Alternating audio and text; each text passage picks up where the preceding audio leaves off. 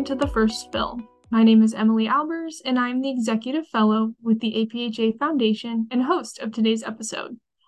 Today we'll be covering the World Health Organization, or WHO's, as in WHO, 2023 guideline on the use of non sugar sweeteners, or NSS.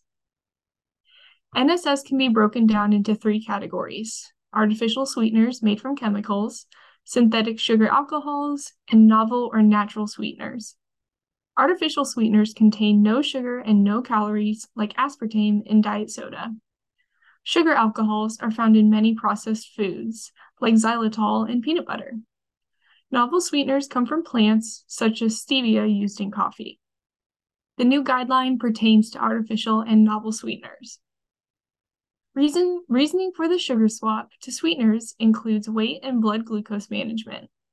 However, new guidance released by the World Health Organization's Nutrition Guidance Expert Advisory Group recommends against the use of non sugar sweeteners for weight control or to reduce the risk of diseases like diabetes.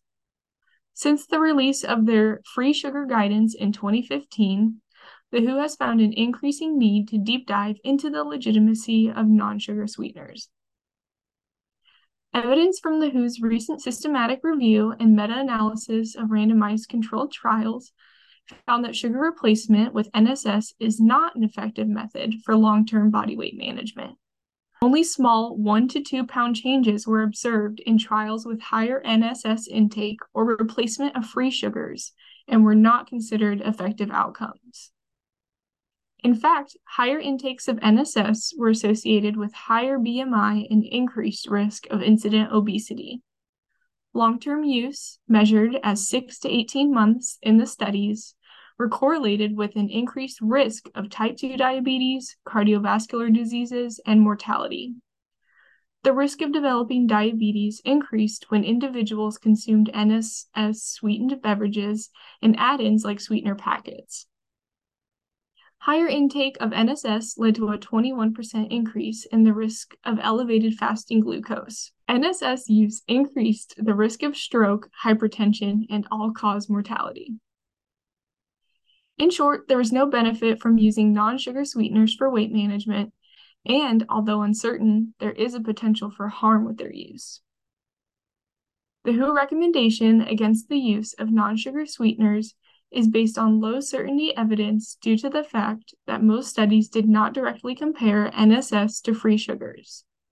Researchers did not account for general health status, physical activities, and, of particular importance, diets. Did participants have a healthy diet? Did they eat a lot of ultra processed foods, which may have both natural sugars and NSS?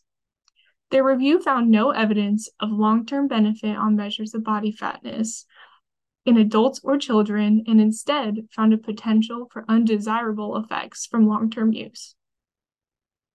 Because of the low certainty of the randomized trials and analysis, the recommendation against NSS use is conditional. As a conditional recommendation, the WHO is less certain that the desirable consequences of implementing the recommendation outweigh the undesirable consequences. The WHO recognizes that more evidence is needed in the realm of NSS use. Even with growing concerns of high NSS use in cancer, the review found no differences in overall cancer incidence or mortality. It is important to note that the guideline only addresses prevention of unhealthy weight and diet related diseases and does not apply to patients with pre existing diabetes. The recommendation only applies to food and beverage in the realm of efficacy and does not intend to update or replace guidance on maximal and acceptable daily intake. And what is that acceptable intake? According to the American Heart Association, men should consume no more than nine teaspoons of added sugar per day. For women, the total should be less than six teaspoons of added sugar. And yet, American adults consume an average of 17 teaspoons of sugar every day. As the Nutrition Guidance Expert Advisory Group pointed out, NSS is not the only way to achieve a reduction of free sugar intake and weight.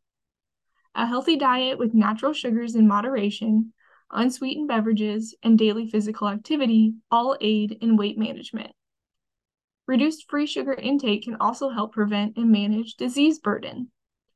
As accessible healthcare providers, it is not unlikely for pharmacists to receive questions about sugar and healthy eating.